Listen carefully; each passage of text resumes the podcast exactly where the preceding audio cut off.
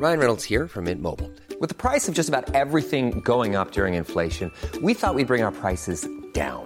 So to help us, we brought in a reverse auctioneer, which is apparently a thing. Mint Mobile unlimited premium wireless. Ready to get 30, 30, bit to get 30, bit to get 20, 20, 20, bit to get 20, 20, bit to get 15, 15, 15, 15 just 15 bucks a month. So, Give it a try at mintmobile.com slash switch. $45 upfront for three months plus taxes and fees. Promo for new customers for limited time. Unlimited more than 40 gigabytes per month. Slows. Full terms at mintmobile.com. Ever catch yourself eating the same flavorless dinner three days in a row? Dreaming of something better? Well, HelloFresh is your guilt-free dream come true, baby. It's me, Keke Palmer. Let's wake up those taste buds with hot, juicy pecan-crusted chicken or garlic butter shrimp scampi. Mm. Hello Fresh. Stop dreaming of all the delicious possibilities and dig in at HelloFresh.com. Let's get this dinner party started. Hey, it's Ryan Reynolds, and I'm here with Keith, co star of my upcoming film, If, only in theaters, May 17th. Do you want to tell people the big news? All right, I'll do it. Sign up now and you'll get unlimited for $15 a month in six months of Paramount Plus Essential Plan on us. Mintmobile.com slash switch. Upfront payment of $45 equivalent to $15 per month. Unlimited over 40 gigabytes per month. Face lower speeds. Videos at 480p. Active Mint customers by 531.24 get six months of Paramount Plus Essential Plan. Auto renews after six months. Offer ends May 31st, 2024. Separate Paramount Plus registration required. Terms and conditions apply if rated PG. What's up, y'all? It's Citra, the Nigerian rap goddess. Yo, yo, yo, what's up? It's your man Ivan Ellis, aka Royalty from the hit show Empire. Hi, I'm Greg Jbara from Blue Bloods. Hey, what's up, y'all? It's your girl Javon, aka Bubbles. What's up? You're sitting here chilling with Ray Edwards, future heavyweight champ. Listen to Scoop B Radio. Holler. Watch out. You're now listening to Scoop B Radio. Everybody please turn up the stereo. Tell a friend to tell a friend to let their family know. Yeah, yeah, yeah. Scoop about to take the glow. Man, yeah, we're about to blow. Yeah.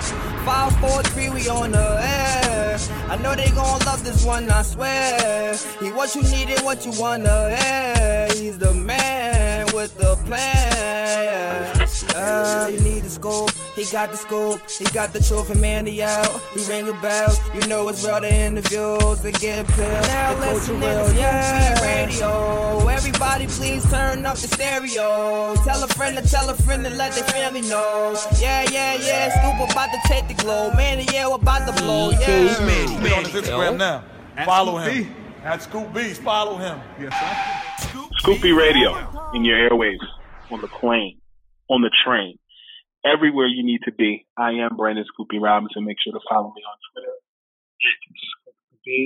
Instagram and Snapchat at Scoop underscore B. And make sure to subscribe to the Scoop B Radio podcast, which is available on all podcasting networks, uh, Google Play, Apple Podcasts, Spotify, or simply by visiting scoopbradio.com. It's a blast in the past during our next week of podcasts. And on the line right now was probably uh, one of the most beloved Nets uh, during his era with the New Jersey Nets. He plays for some other teams as well, but on the line, line right now is Kendall Gill. You can find him on NBC Sports uh, Chicago, uh, where he's covering all the Bulls games with my main guy, uh, Jason Goff. Kendall, welcome to Scoop B Radio. Hey, thanks a lot, man. Thanks for having me. My man, how are you doing? How is your family doing right now with everything that is going on with the coronavirus? Oh, we're all we're all doing well. You know, just staying in the house, and um, you know, only time we go outside is like if we go to the grocery store or something like that. So uh, we have plenty to keep us busy, and um, you know, during this unfortunate time, man, you know, you really want to be around family, which is you know what we've been doing. So it's, uh, it's given us opportunity to get closer and everything, but. uh you know, hopefully this thing can be over with uh, soon. You know, because I know there's been a lot of lives lost, and especially back where you are in New York, you guys are, the, sort of the epicenter of everything that's going on. You know, I watch on the news all the time how things are getting actually worse there instead of better. So hopefully it'll turn around for you guys soon. The fifth pick uh, in the 1990 NBA draft uh, by way of the Charlotte Hornets. Kendall, I remember uh, you played for the Nets there in Jersey, but you lived in Manhattan. What was that traffic like for practice in the morning?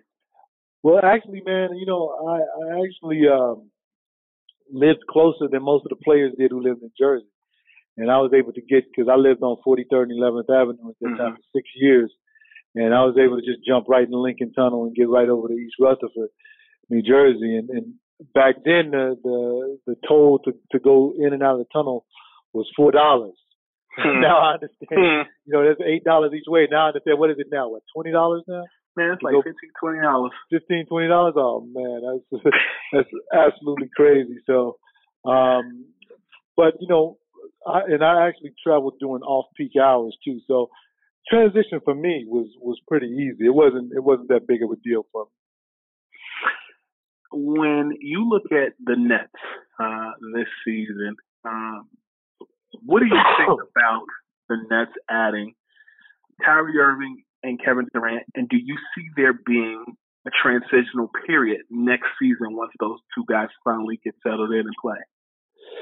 Uh, yeah, I see it being a, a, a transitional season because you know you look at Kyrie has to have the ball to be effective. You look at uh, Kevin Durant. I don't think he necessarily has to have the basketball to be effective, but when he does have it, he is effective. So it's going to take those two a little while to learn how to play off of each other.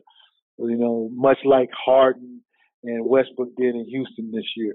Um, you know, when you have two ball dominant guys, it takes a little while for those, guys to really learn the pecking order. But, you know, I would still say that Kevin Durant is the the number one guy, and then Kyrie falls behind him. The NBA's steals leader in 1999, Kendall Gill joins us on Scoop, Radio. Kendall, when you look at um, just this season overall, uh, I had this conversation with Kenny Anderson recently. Uh, it- the coronavirus stopping the season, the only thing I can think of is the lockout in the 90s, uh, where there's a stoppage where guys are not necessarily in rhythm every day. Their diets may be different. How did you get through that during the lockout when you played? Well, here's the thing that's that's what's different in during the lockout and now during the coronavirus epidemic. The during the lockout, we still had an opportunity to go to a gym and work out. Mm-hmm. Now there are no gyms open. Uh, there's no practice facilities open. Um, so unless you're one of those guys that has a, a gym in their house, then you know you're not getting any basketball work in. So your your skills are somewhat being diminished while you're sitting in the house. You you probably have an opportunity to work out because most guys have equipment in their house, and uh, here in Chicago we do have the opportunity to go outside and and run if you want to, as long as you keep uh, a, a good distance away from everybody. Um, but that's pretty much, you know, all you can do with the guys that are dealing with this epidemic right now. Back then, I mean, we could go to the gym, we could shoot, we could do whatever we wanted to, and and still work on our basketball skills. But you know, right now, that's why, you know, hopefully this will get everything in order where we can resume the season. However, I don't think it's going to be that way. I think that the I think that we the, the season is going to be canceled, unfortunately, because I just don't see, you know, how now you can bring the players back. You you probably will have to have a a one to two week training camp in order to get everybody reacclimated uh, to what they were uh, about six weeks ago when all this stuff happened. And it, you know, it, it's just going to be tough to do. Um, you know, and it's just an unfortunate circumstance that we're in. You led the Nets uh, to the 98 playoffs. Uh, that was the year you led uh, the team in assists. And I remember that team, for those who are listening, you, John Calipari was the head coach. You had Sam Cassell, Kerry Kittles, Keith Van Horn, Jayson Williams, Sherman Douglas, Chris Gatling, all those guys on the team. And you played the Chicago Bulls in the first round. Mm-hmm. Was it a sur- surreal experience when you had to go, to, you being from the Chicago area, having to go toe to toe with Michael Jordan? No, no, it wasn't surreal for me. Cause see, the thing, the thing with me, I, I didn't suffer from the Mike Tyson effect. You know, and, and you remember how Mike Tyson used to have his opponents beat before they got to the to the stadium. Mm-hmm. Mike, Michael, and Scottie, and all those guys, they they had a lot of those guys beat before they even walked into United Center. Okay, I wasn't one of those guys, so um, I relished playing against them, and um, you know, it it was a good playoff experience. You could tell the difference in them in between in the regular season and playoffs because they were a whole lot more intense than they were during the regular season, especially in game two because we, we I believe we went into overtime in game one in that series and they just did not want to give us any hope at all. So they came out really tough in game two. However, we still played well in game two. You know, unfortunately, you know, we, we, we got swept, I think, 0-3 in that series. But, you know, it was a good experience. You know, I, I liked playing against the world champions, but, you know, it wasn't, wasn't surreal for me, no. The Michael Jordan, or excuse me, the Chicago Bulls documentary begins on ESPN uh, mm-hmm. pretty soon. Um, and it was the 98 season uh, mm-hmm. that they chronicled. Uh, in your mind, uh, guarding guys like Scottie, Scott Burrell, uh, Michael in '98. Uh, what was the difference in that that championship team in '98 versus the 72 and 10 season uh, Bulls back then? Were there differences between those two teams from your from your vantage point? Uh, I, I didn't think that there were too many differences. I think that they were basically the same team. Um, the thing was, though, they knew that uh, this was the last. I believe that was the last uh, time they were going to be together. Mm-hmm. So I think there was a bit more seriousness because you know the writing was on the wall. Phil Jackson was not going to come back unless uh, I believe he was running things. Uh, Jerry Krause, I believe, wanted to start over and go into another direction. What reason I still don't know why you would want to break up a dynasty, mm-hmm. but uh, I think the seriousness of the moment was different because they knew, all right, this is the last time we're going to do this, and this is the end of an era, and they were they were right. You almost became a Los Angeles Laker. Yeah. Uh, if I'm not mistaken, the Nets didn't offer you what you wanted, and you were going to take your talents to Los Angeles, and you ended up coming back. Uh, were you hurt that you weren't getting what you were seeking? And what was your mindset when you had the opportunity to lace them up with Kobe Bryant and Shaquille O'Neal?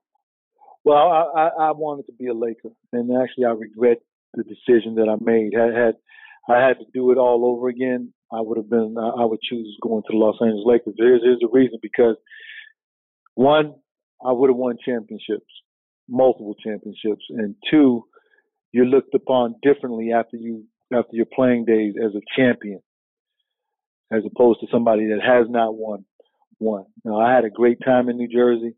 Um, you know, made a was was were friends with the organization. Uh, was able to live in New York City and, and, form lifelong uh, friendships. But you know, it would have been different had I chosen the Los Angeles Lakers. And you know, the Los Angeles Lakers offered me a, a two-year deal for five and a half million dollars. Okay. So at the last minute, the New Jersey Nets came in and gave me a deal for $7 million for one season. Now at the time, I was like, I, I got to make a business decision. Business decision is you take a bird in the hand rather than two in the bush. Because mm-hmm. the Los Angeles Lakers told me, listen, we'll take care of you after this contract is over. But, you know, sometimes teams change their mind. You never know. Mm-hmm. You know, so I took, I made the business decision and I took the money. Um, and you know, it was it was a good business decision, but legacy wise, I should have chosen the Los Angeles Lakers because I had already I had already done what I needed to do in New Jersey.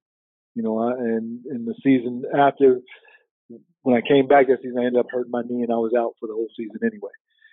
So um, like I said, that that would have been something else if I could have teamed up with Kobe and Shaq. You have the jurisdiction to speak to this. You played with mm-hmm. Larry Johnson in Charlotte. Mm-hmm. Um, you played with Shawn Kemp in Seattle. You played against Charles Barkley.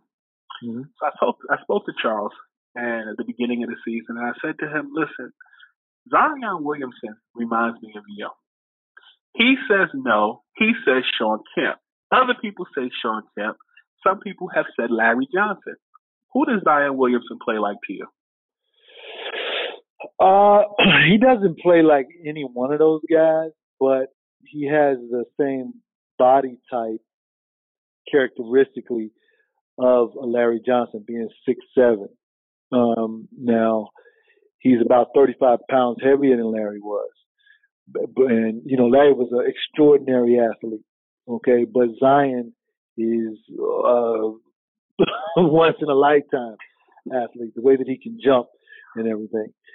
Um, I think that once Zion develops, he's going to be. You're not going to be able to compare him to anybody. You know, and hopefully, and I believe hopefully he'll lose some weight. I think he needs to lose about 25, 30 pounds so that he's not susceptible to injury the way that he plays, jumping up crazy and how explosive he is. But I think he's going to be his own man. You know, uh, you know Larry Johnson, who's the best player I've ever played with, um, before pre back injury. If he had not hurt his back, well, I think he would have gone down as one of the greatest power forwards of all time. Um, I think Zion can get there if he stays healthy. When was the first time that you saw Derrick Rose play basketball? Oh, when he was at Beasley Elementary School. When he was in the eighth grade, I saw him. you know, and he was, you could tell then that he was going to be something special. Scoop B Radio. You know, and then Derrick is, is my favorite player in the NBA right now. Um, I think that, you know, he got a raw deal from a lot of uh, media, um, also fans here in Chicago when when his, when he left. Uh, he didn't ask to leave. He wanted to be a Chicago Bull for life. And you know, then he goes on this journey to the New York Knicks, and you know, I don't understand why things don't didn't work out for him there. He only averaged 18.3 points a game for the Knicks being the third option, and everybody says that he's done. I, I didn't understand that. And then he goes to Cleveland and has to play a backup role to a guy who's the de facto point guard in LeBron James. I mean, he, I mean, how can Derrick really exploit his talents if he's not playing his position? Then he gets traded to Utah. They waive him. He's at Cleveland State shooting around. I'm like, hold on, wait a minute. This is the former MVP, man. You mean to tell me that this guy just a season removed from averaging 18.3 points a game can't play? I don't understand what's wrong with the general managers in this league, but thanks for Tom Thibodeau, who was at Minnesota at the time, for for picking him up and giving him a chance. And guess what? Derrick ends up being the best player on that team in the playoffs mm-hmm. against the Houston Rockets. So you know the the the things that they say about Derrick's career being dead, I knew they were untrue the whole time. And every time I got a chance to voice my opinion, whether it be on TV here in Chicago, on the radio, I voiced my opinion. And I thought that the Bulls should have resigned Derrick this year. Instead, Derrick is up in Detroit. If Detroit is five playing 500, Derrick Rose makes the All Star team. Just imagine what he would be here in Chicago, teaming up with Zach LaVine. Can you imagine that backcourt? I mean, pick your poison with that one. Yeah, I mean, and you you bring it, you segue perfectly. That's how I know you're a TV guy. Chicago Bulls. Uh, Zach LaVine didn't make the All Star team, but he was playing lights out. Yeah. Uh, what do you make? The, the Bulls are needing a second, an option. You know, you got got there's been injuries throughout the course of the season. Um, you know, Coby White's been in and out, but has been playing well uh, throughout the course of the season. Has been, has been a leader amongst the rookies. Mm-hmm. What do you make of the Bulls this season thus far? Injuries, injuries really, really, really set them back. Um, you know, Lauri Markkanen out. Then you have Otto Porter, who, who I believe was key this season, goes out with a foot injury. And then you have Lauri Markkanen out. And, um, you know, then you have Kris Dunn goes out, who's their best defensive player. Um, so they were never able to get everybody together at one time. And that really hurt them. And, you know, I felt like they were right before the NBA suspended the season, I felt like they were starting to get into a rhythm where we could probably see what the Bulls have for the future. But unfortunately, we weren't able to see it because of the uh, suspension of the season. Kendall, when you played for the Nets, as a kid, maybe I saw it differently, but I felt as though when John Calipari was the head coach of the Nets, um, he definitely had a love-hate relationship with Sam Cassell. He got along with Keith Van Horn. What was the disconnect with Calipari and that Nets organization, particularly with the players? Uh, I think it's because listen, Cal's a great coach. Okay, he knows the game. He knows. I mean, he he he helped. I mean, I had my best year as a pro under Cal. You know, because of some of the things that that he showed me on the defensive end, and he let me go offensively. He didn't keep me chained up. But the one thing that Cal did when he was a professional coach is he thought he was still back at UMass. Hmm. You know, as far as yelling at the players, you got to realize these guys are grown men. They have families, they have wives. You cannot treat them like they're college kids. And I understand the enthusiasm you have to have for the for the sport and the enthusiasm you have to have for for playing basketball at, at a high level, but you you have to temper it down some. You can't be yelling all the time on the sidelines. You can't be yelling at your players. And sometimes Cal had had made the mistake of stepping into that and you cannot do that. And I think that that's where a disconnect uh, came. How did you think that? When I look at the Nets, I mean, for years in New Jersey, they were, you know, people made fun of them. They called them the Nets' little brother, or excuse me, Yeah. the Knicks' little brother. They were in New Jersey. Um, I remember at one point before the Nets championship center, the practice center was built. They were practicing in Secaucus. They were practicing in Hoboken. Yeah, Like- truck stop. Did you practice there? uh, I practiced there a couple times. Yeah, What was that building like? it was horrible. It was horrible, man. It was just a gym at a truck stop, and uh, you know, no showers, no locker rooms, none of that. You just came in with your stuff and and you practiced, and you know that was it. And you went back home and showered. When you looked at the Nets with Jason Kidd, Kerry Kittles, Keith Van Horn, do you believe that that 97, that team you played on from 97 to 99, do you think that right before you left, the state and then the metropolitan area began to take you guys more seriously? What was the turning point? Um, I think the turning point was when uh, we went to the playoffs and played the Bulls. That was the turning point um, because that let the fans and that put everybody on notice that this team could possibly be for real. They had the pieces to the puzzle, uh, some core guys that now we can look for in the future to, to take us back to the playoffs. And you know, unfortunately for me, I, I left, but then you know that year I left, they got Jason Kidd and you know, um, Kenyon Martin was healthy, Kerry, um, Keith Van Horn started to mature and they were able to go to the finals. What did they go to? I believe they went to the final two times in a row. 2002 and 2003. Yep. Yeah, they, they did. So, I mean, the turning point happened way before that. They it just everything came together at that point once they got Jason. You said that you regretted the fact that you didn't sign with the Lakers or that you didn't go to LA with the Lakers. Was there ever a regret when you watched the Nets in the finals that you wish you played on that team also? no, no, I was, I, I was, I was, I was done with the Nets by then. You know, I mean, not, not in a negative way, but Right. you know, psychologically, emotionally, mentally, I just didn't. It was time for me to move on. You know, they had brought in new guys, and, and you know, Kerry and and uh, Keith Van Horn were, and, Kenyon Martin were the centerpieces of the organization. So it was time for me to go, and um, you know that's why I wish I had been with the with the Lakers, a team that really really wanted me. Um, and you know, unfortunately, I didn't make the I didn't make the right call on that decision. Last question. Kobe Bryant uh, passed away in January, helicopter accident. He and his daughter and seven other passengers. Um, you and I in the past have talked about uh, the line of demarcation between Kobe and, and, and Michael. I believe you told me some years ago that the difference between Michael's game and Kobe's game was maybe Kobe was a better three point shooter than Yeah. Michael. Yeah. So you've had the opportunity to not just play against Kobe, uh, not play against Michael. You've also uh, played against LeBron, uh, early LeBron when he was in Cleveland. Right. Many people make these comparisons to Michael, Kobe, and um, LeBron. And Kyle Kuzma told me, why don't you just enjoy? You know, people should just enjoy their greatness because these are once in a lifetime players. Fans do it regardless. That's just part of the game. Um, I guess from your perspective, playing against all three, uh, where do you draw the line between uh, their skill set, their greatness, and all of that other stuff that people like to talk about? Well, you gotta you gotta understand that Kobe patterned a lot of his game from Michael. I mean, even from the way he talked in his early days. Mm-hmm. Okay, and Kobe refined his skills just like Michael's. Um, you know, they both had a post-up game. Um, both had an outside game. Both could take you off the dribble. Both mastered the triple threat position, which was key in their game.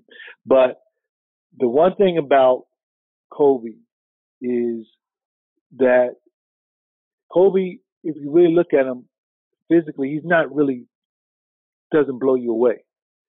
He's talented, but he's not that talented. He was fast, but he wasn't that fast.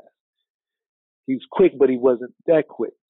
The one thing about Kobe is that he worked harder than everybody else. If you go back on, you can YouTube it on the mind of Kobe Bryant, and you can get inside this kid's mind. He was so intelligent about what he was doing about what about the game. Now Kobe had to work his butt off 24/7 to do what he did to even get close to Michael. Now, Michael worked hard, but he didn't have to work hard like Kobe to be him. And that's the difference. You see what I mean? Michael was just Michael was just Michael. Yeah. Kobe Kobe had to work crazy to even get close to him. Okay? Michael, in my opinion, much better and this is from me playing against him, okay? Mm-hmm. Much better athlete than Kobe. Faster than Kobe. Stronger than Kobe. Um, quicker than Kobe. And I, I'd say that Kobe had a little bit more skills than Michael. But Michael didn't really need them. I mean, he, he, he, mastered everything he needed to master. Kobe had a few more moves. I mean, and this is me going against him one on one. Kobe right. had a few more moves. Okay. Now let's talk about LeBron. LeBron is just a physical freak of nature. Six, eight and a half, 260 pounds, can jump out. In my opinion, LeBron is the greatest athlete to ever play in NBA. Mm. But skill wise, he is not on the level of Michael Jordan and Kobe Bryant. And I know he's a, I know he's a three-time champion. I know he's if he can, well, I mean, if he continues to go the way he's going, he may even be the all-time scoring leader in the league. However, he, he's not on that level with those guys as far as skills, and that's why I have to put it. If if, if this is me, I'm gonna go Michael, Scoop B Kobe, LeBron. That's how I that's how I put them. See, in my mind, I didn't I didn't play, but I defer to you. Uh, but just observing, I feel as though you put LeBron in those Magic Johnson, Oscar Robertson playmaker conversations. Yes. I think he's yes. a stronger he's a he's a stronger Magic Johnson with a better jumper. I agree, and and and and and, and, can jump jump a lot higher than Magic. So I, I think that's where you need to you shouldn't. They shouldn't even compare LeBron to Michael and, and Kobe. They're just different players, and I totally agree with you. You should put them him in the Magic Johnson, Oscar uh, Robertson conversation. Kendall Gill, here's the good news. You're off the hot seat, sir. Hey, thank you very much for having me, man. Brother, I thank you. Be safe out there. All right, easy. Scoop B Radio.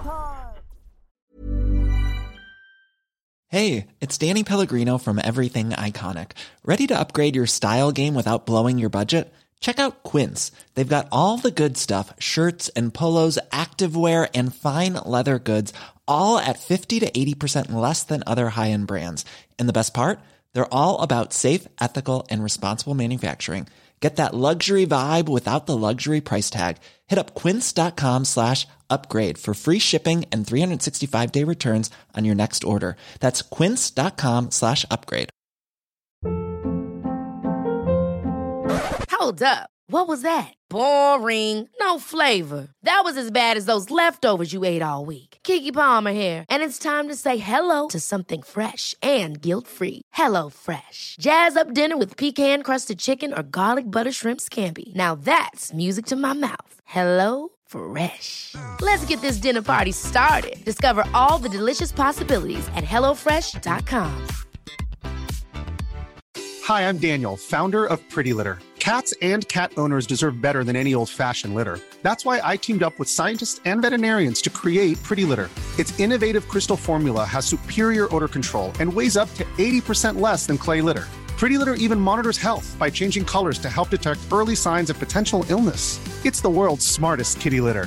Go to prettylitter.com and use code ACAST for 20% off your first order and a free cat toy. Terms and conditions apply. See site for details.